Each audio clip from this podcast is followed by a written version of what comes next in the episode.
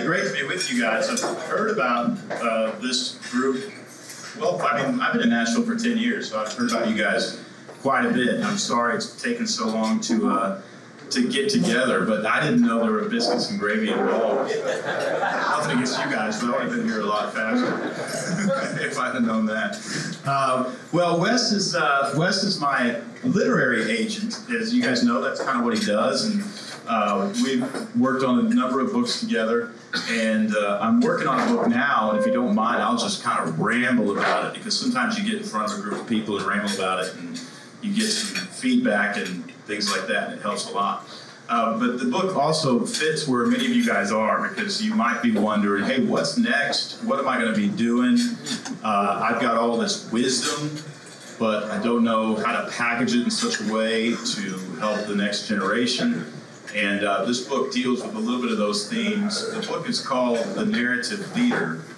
And the premise is that really great leaders throughout history have had a specific sort of cadence of leadership or a, a, specific methodology. And that is that they invited their stakeholders into a story in which their stakeholders could play a role and be transformed and get really amazing things done. And uh, I've thought about this from a marketing and messaging perspective for a really long time, but always in the back of my mind, I thought this is this is the key to leadership. This is the key to getting people to pay attention to you and getting things done. Is you have to invite them into a story, and we see it over and over in business, in politics, in education, in religion.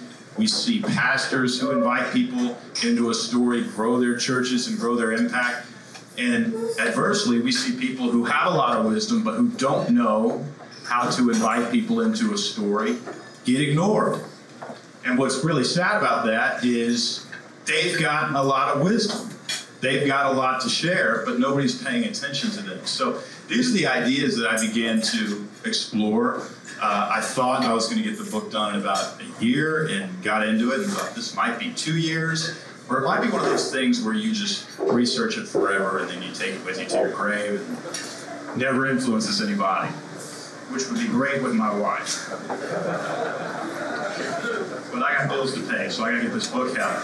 All right, so here's my thoughts on the idea. The, the idea is that uh, if a leader runs a narrative leadership campaign, people will pay attention, and if they don't, people will ignore them regardless of how good their ideas are. Let's just look at some examples of this. Uh, years ago, 10 years ago now, however many years ago, I got a call from a friend of mine, Pierce Bush. Pierce lives in Texas. He's the grandson of George H.W., and he runs a mentoring organization there.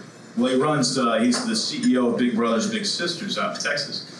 And uh, I had a mentoring organization, so he and I got in touch. We became friends and he called me during the Republican primaries. I'll talk a little bit about politics, so hope I don't step on anybody's toes. I am neither a Republican or a Democrat. In, in, my opinion, there are two major things wrong with America, and they are the Republicans and the Democrats. and honestly, if we get rid of all those people, we will have a polite conversation and make progress.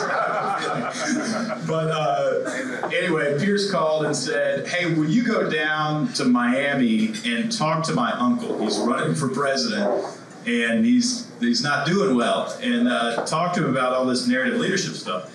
And I said, "I said, yeah." And uh, so I went down to Miami and. Um, Jeb Bush had written a book on immigration. He had written a book on education he was, in my opinion, qualified to be president. He was probably my guy.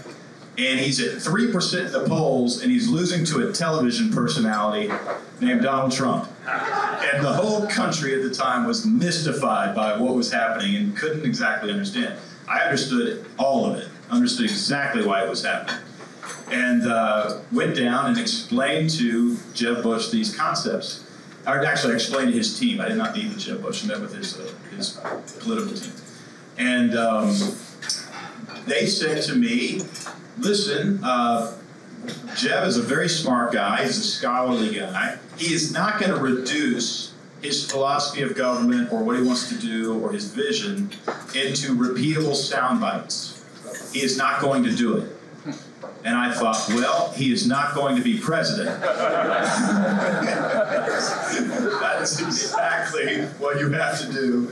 And I left those guys saying one thing. I said, look, you were doing everything right to prepare this man to be president and nothing to get him elected. And, uh, and then I was in Finland speaking to about 8,000 entrepreneurs at the Nordic Business Forum. And uh, 8,000 entrepreneurs in this giant arena. And I wanted to test how well the messaging was working coming out of the United States. And so I said, have any of you heard of a guy named Jeb Bush? And nobody raised their hand. And I said, can anybody tell me what Jeb Bush wants to do with America? And nobody knew. And I said, can you tell me what Donald Trump wants to do with America? And 8,000 people in a Scandinavian accent said, make America great again.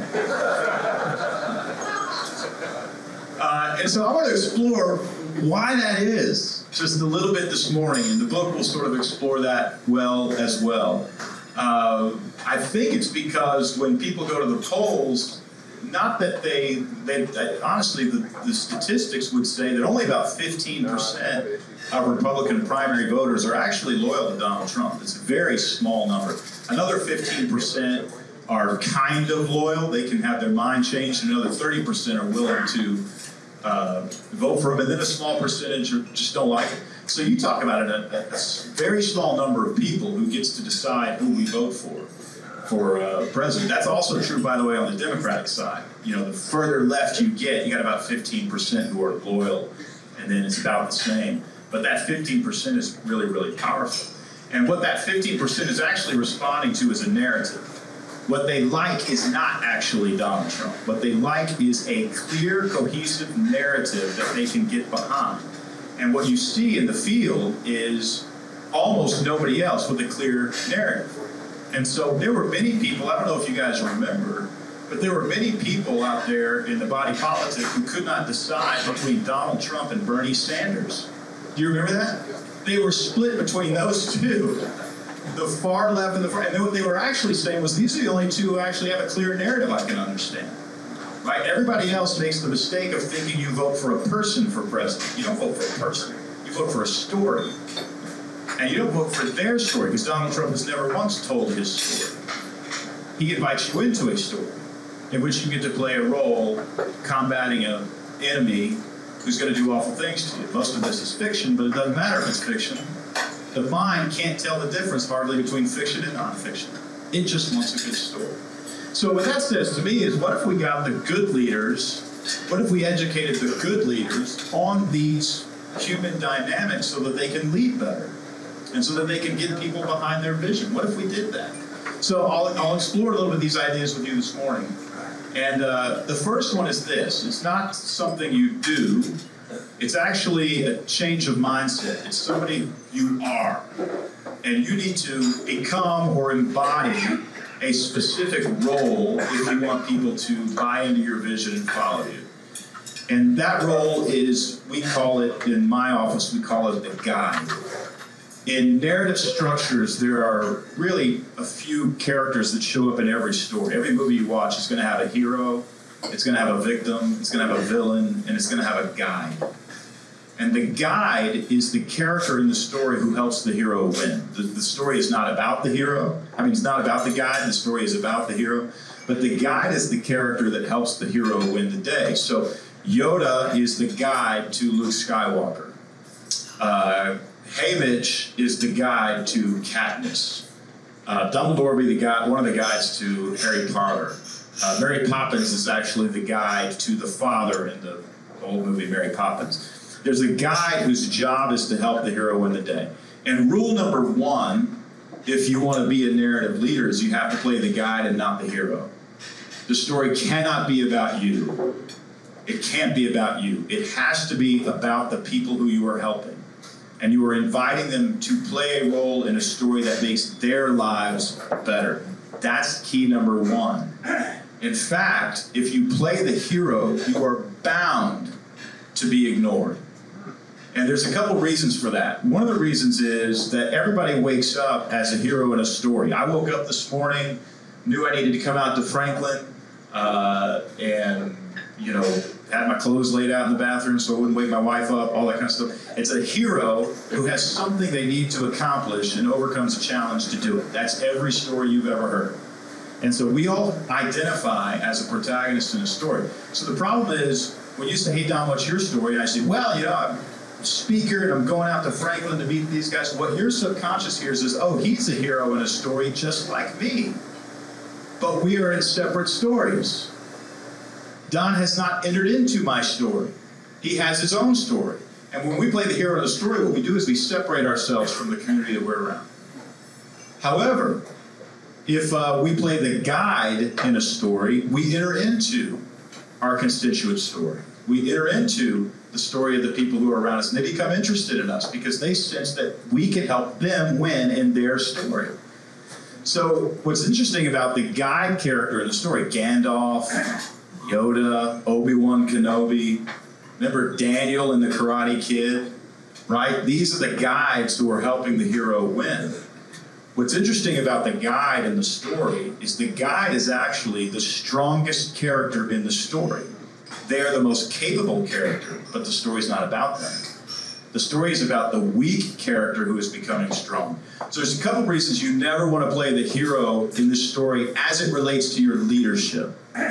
Now, I will say, as it relates to your friendships and your family, you do play the hero because that's where you connect with people.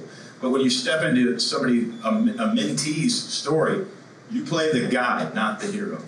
There's a couple reasons. One is, as I mentioned, the guy, the hero is actually a weak character. It's the second most weak character in the story. The victim is the only character that's more weak than the hero. The, the hero's position in the story is I don't know how to do it. I need help. I'm unwilling to take action. I'm ill equipped. I'm afraid.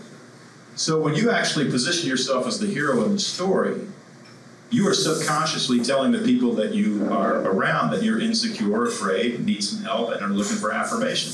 And we've all we've all smelled that leader. Raise your hand if you go, yeah, I know a leader like that. Right? There you go.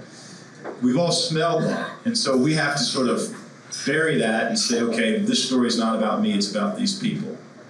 You see the rise of Deion Sanders going to Colorado. It was all about his players. You know, arguably a narcissist, but all about his players, right? All about the story. And where was he? You know, he's trained in the media. He knew to do that. Donald Trump, you say, well, is he a narcissist? Well, listen, if he's not a narcissist, then that's not a thing. He's definitely a narcissist. But trained in the media, he is wise enough to make the story all about you. You don't know about his wife or his other wife or his other wife. You don't know about his kids or his other kids. He franchised himself all across the country. He didn't talk about that. Talked about you and what you should be afraid of and how he'll be the strong man who rescues you. Right? And it works like a charm. He's trained in the media, knows how to get attention. So you want to be the guide helping the hero win, otherwise you will be ignored. And often, never say outside this room that I said this. But in the grand narrative of the world that as, as you and I understand it, Jesus is actually not the hero of the story. He's not. He's the guide.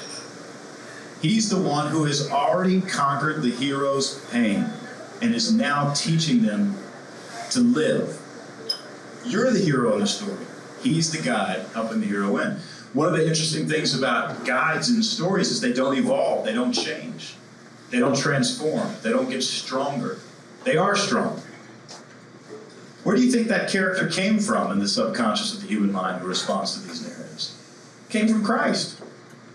Jesus is the guy helping the hero. And so when Jesus says, be like me, he says, get over yourself and help somebody else. Stop making it about you. It ain't about you. Right? Often in stories, those tearjerker moments happen when the guide lays down their life for the hero. How many of you, raise your hand if you got a little choked up when Tom Hanks died in Saving Private Ryan? Yeah. Moving scene, guide dying for the hero. It's a formula and it works. It works because I believe it comes from reality that our guide died to bring the hero home. And you and I are heroes. But the great transformation that takes place in life is you earn your stuff, you figure your stuff out, you get some wins, you secure your identity, and then you begin realizing this isn't as fulfilling as it used to be. And we, we, tra- we transform and say, you know what, let me help somebody else. And you discover that is fulfilling. I remember interviewing Pete Carroll. I'm a Seattle Seahawks fan. Before living here for 10 years, I was in Portland, Oregon for 20 years. And so uh, became a Seahawks fan. And uh, I contacted the Seahawks uh, headquarters there and said, hey, can I get an interview with Coach Carroll? Coach Carroll team wrote back said, you can have 15 minutes. It's okay. I'll talk fast. So I go up into the Coach Carroll's corner office there. He's got the lake, Lake Washington right there, and, and the practice field, beautiful facility there in Seattle. Two hours later, we're still talking. And it's during the, right before the draft, they're preparing for the draft. They're about to draft a guy named Russell Wilson. And the coaches kept poking their head in the office saying, Coach, you gotta get out of here. And he goes, Hold on, you know, and he keeps talking to me. One of the things that I asked him, I said, Hey, you know, you, um, how did you learn to make it not about yourself? And how did you learn to invite other people into a story? And he said, Well, I, I was lucky enough to win at an early age. I said, What do you mean? He said, Well, I won in sports. I was a good athlete and I won. And I said, why, why was that lucky to have done that early? He goes, Because it helped me realize really early that there's nothing fulfilling about it. There's nothing fulfilling about winning. There's a law of diminishing returns. It just means less and less and less. And if you keep chasing that, you're called an addict. And he said, but then what I did was I turned around and helped somebody else win. And that, there is no diminishing return on that satisfaction. Isn't that awesome?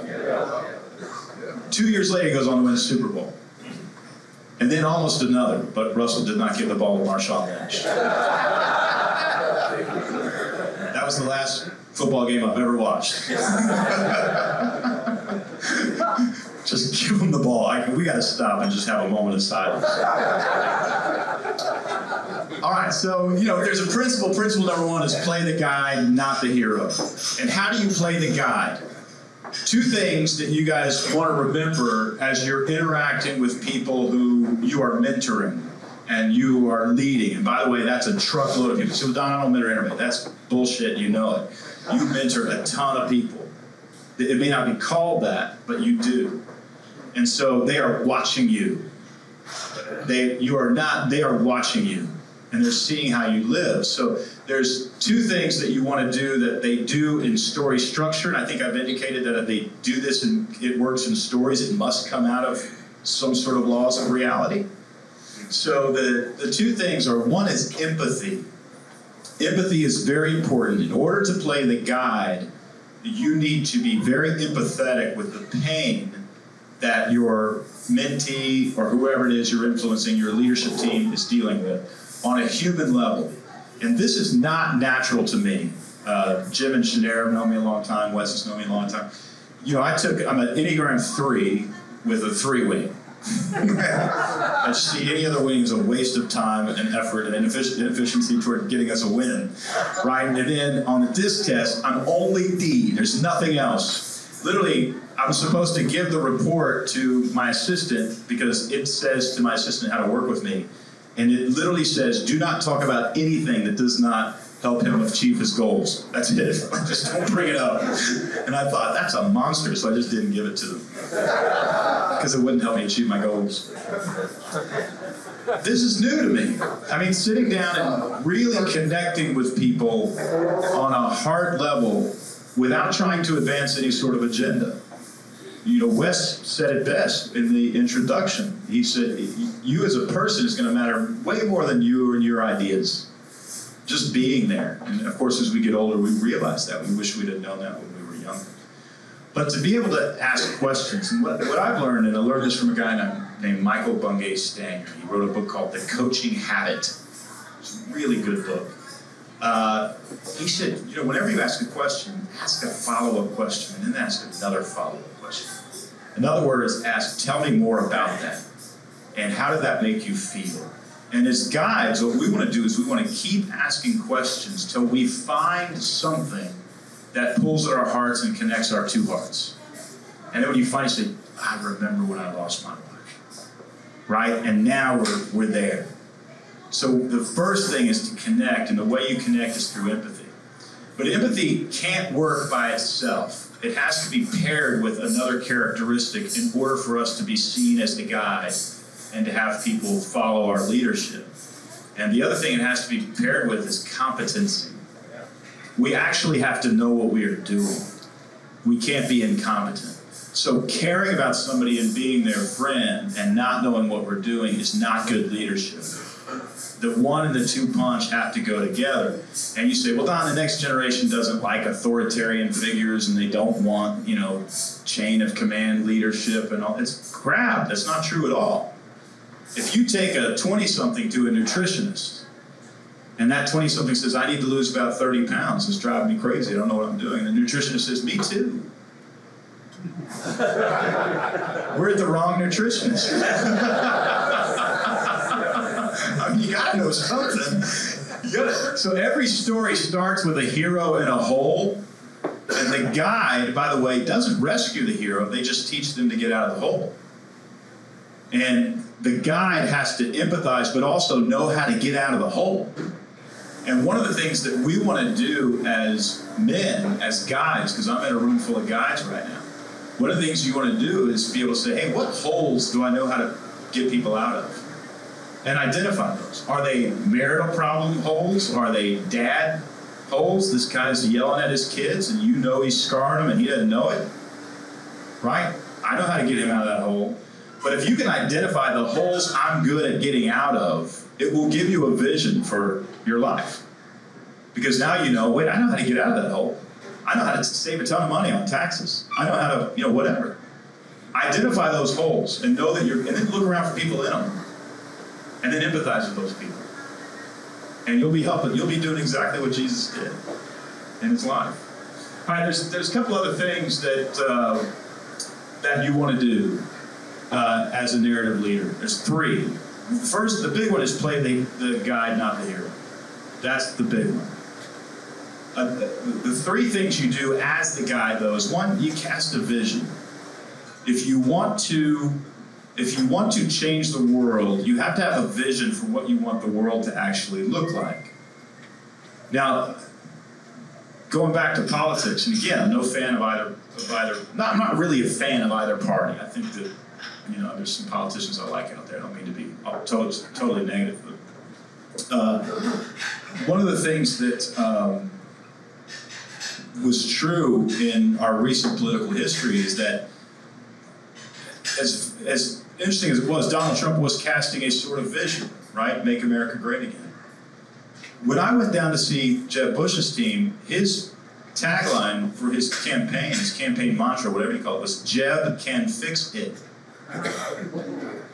Now, who's the hero?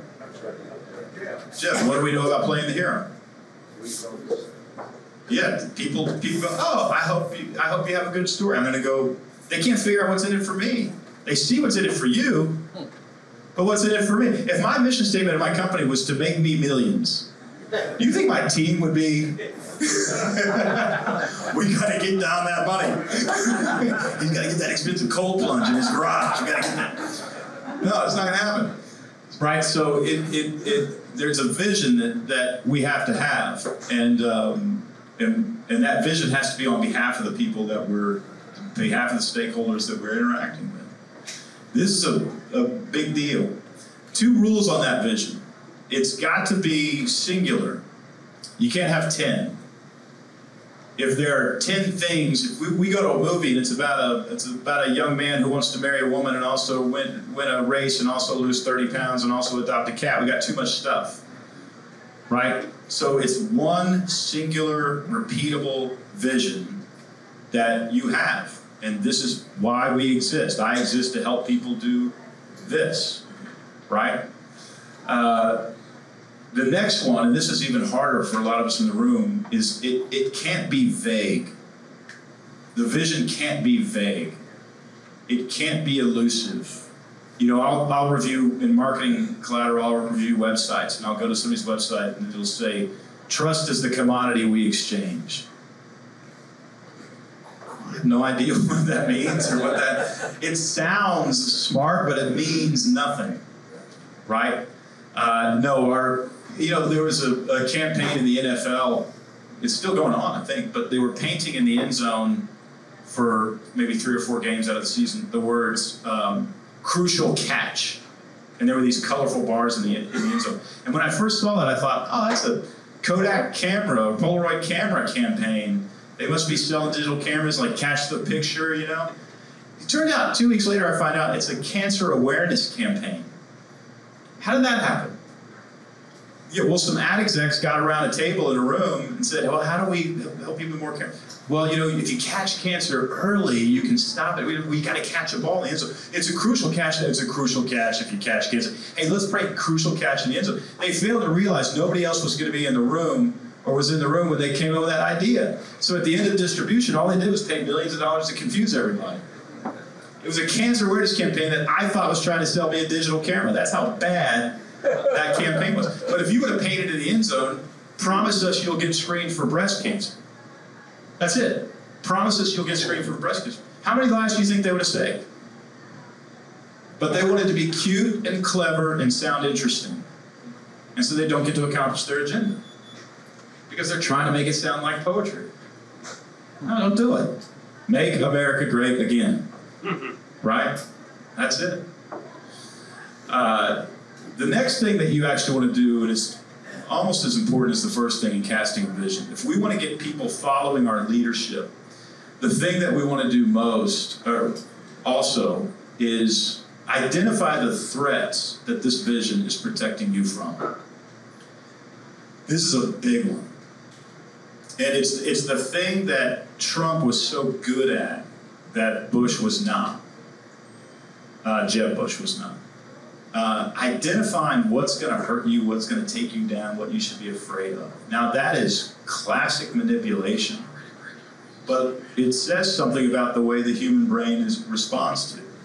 If, if your vision isn't protecting us from something dangerous or hard or whatever, it loses narrative interest. Because by God, I am literally designed to protect myself from threats at all times.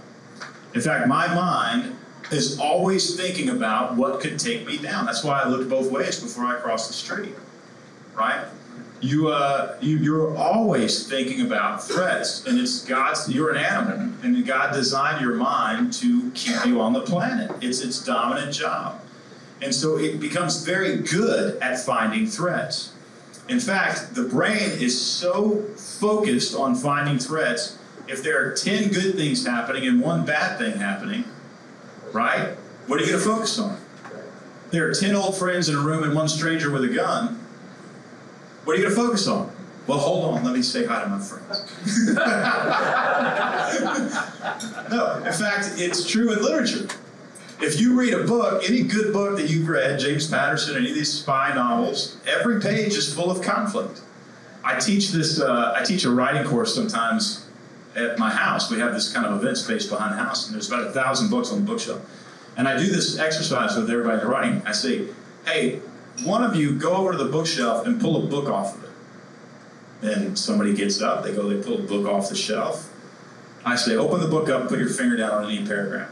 Open book, the any paragraph. I go, that paragraph is about conflict.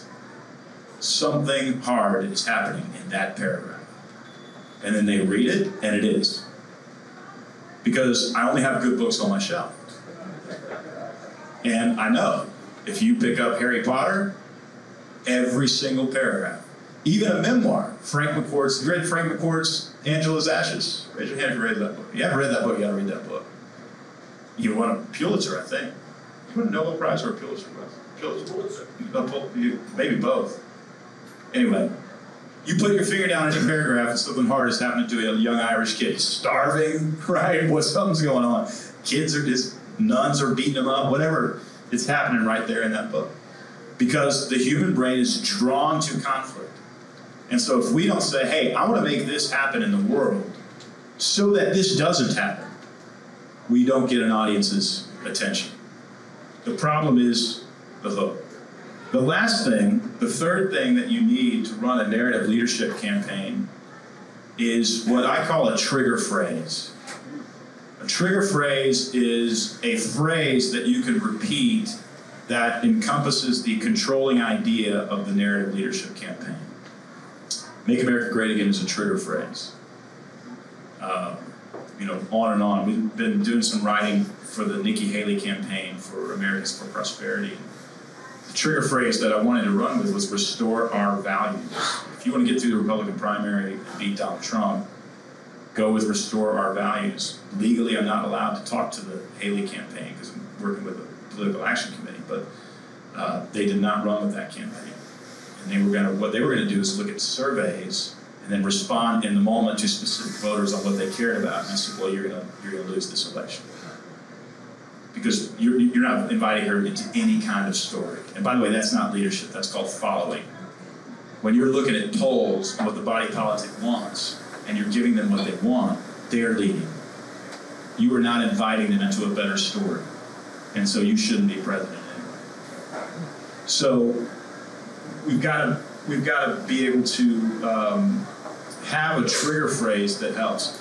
There's a, a company in the marketing world that called Dreambone. Dreambone sells 100 million dollars worth of dog bones a year, and very smart people flying in from all over the world. We met in Florida and kind of spent a day with them, and um, very very smart people, and going around talking about this narrative leadership stuff. And I said, hey, you know, what's the controlling idea of a dream bone?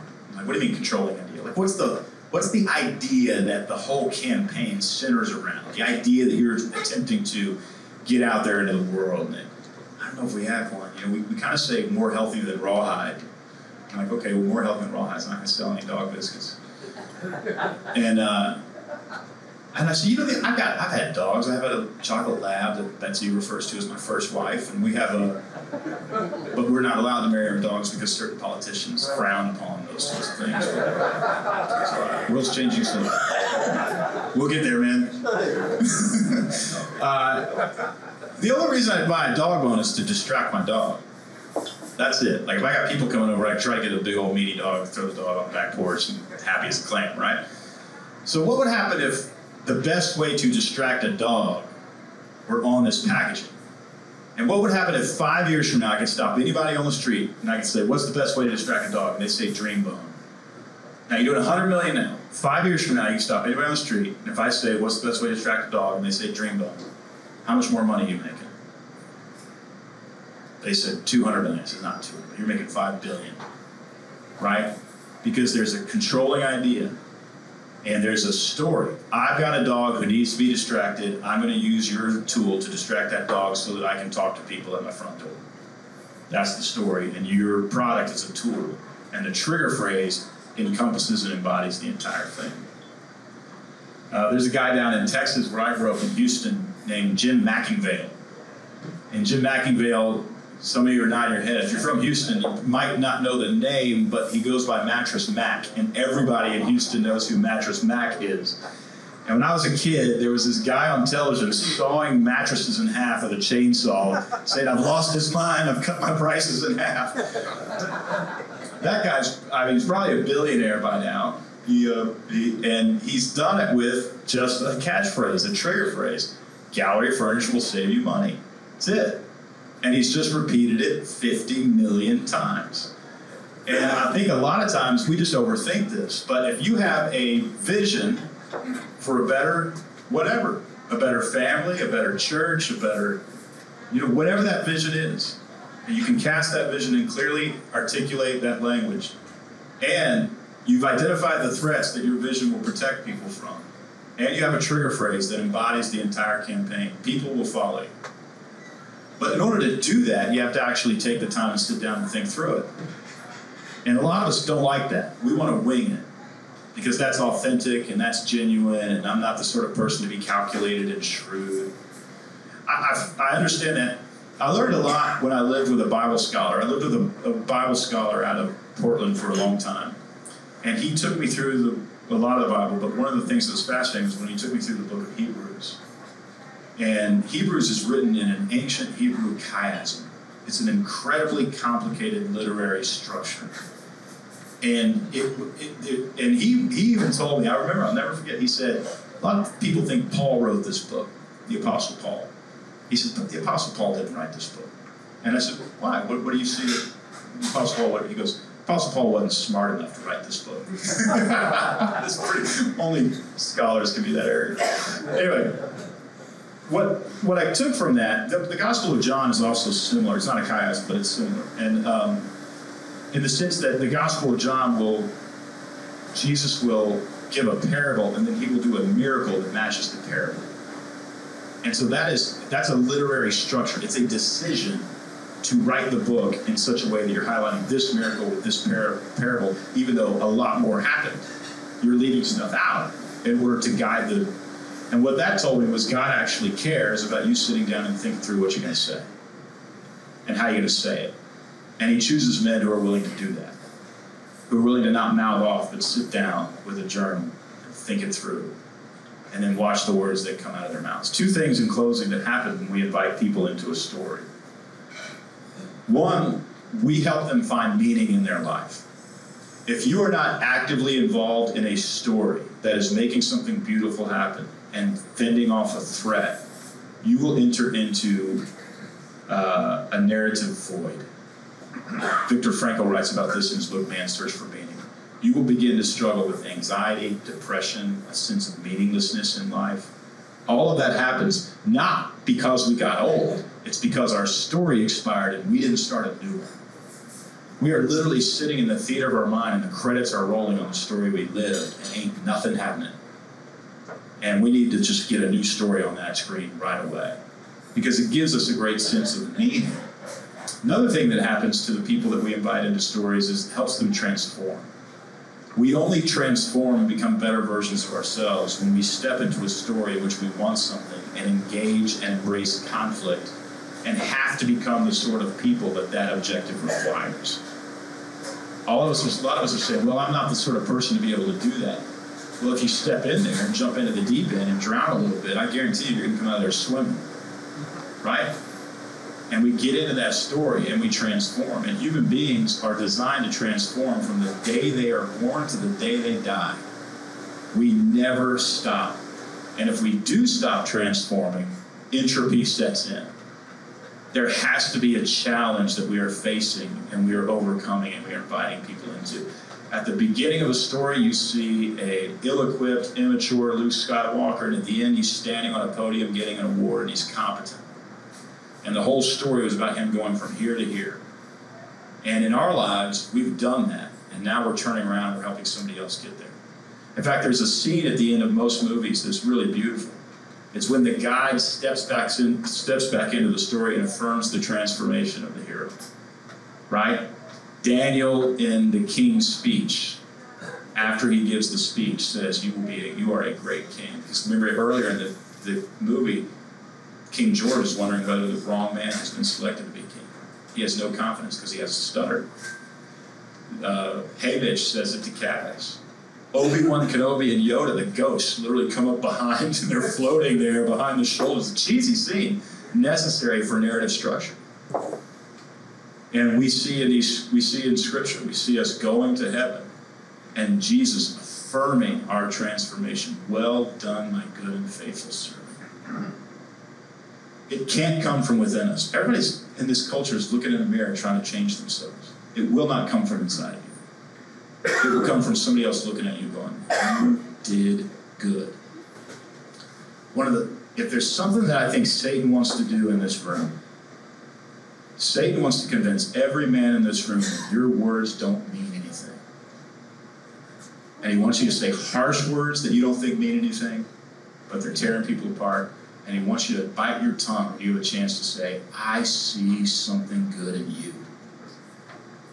The men who have done that in my life have changed my life forever.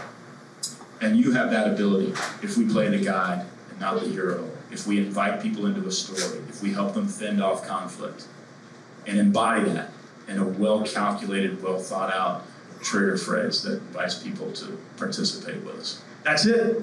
Book will be out in two years. Don't forget, you owe me 10 bucks on Amazon.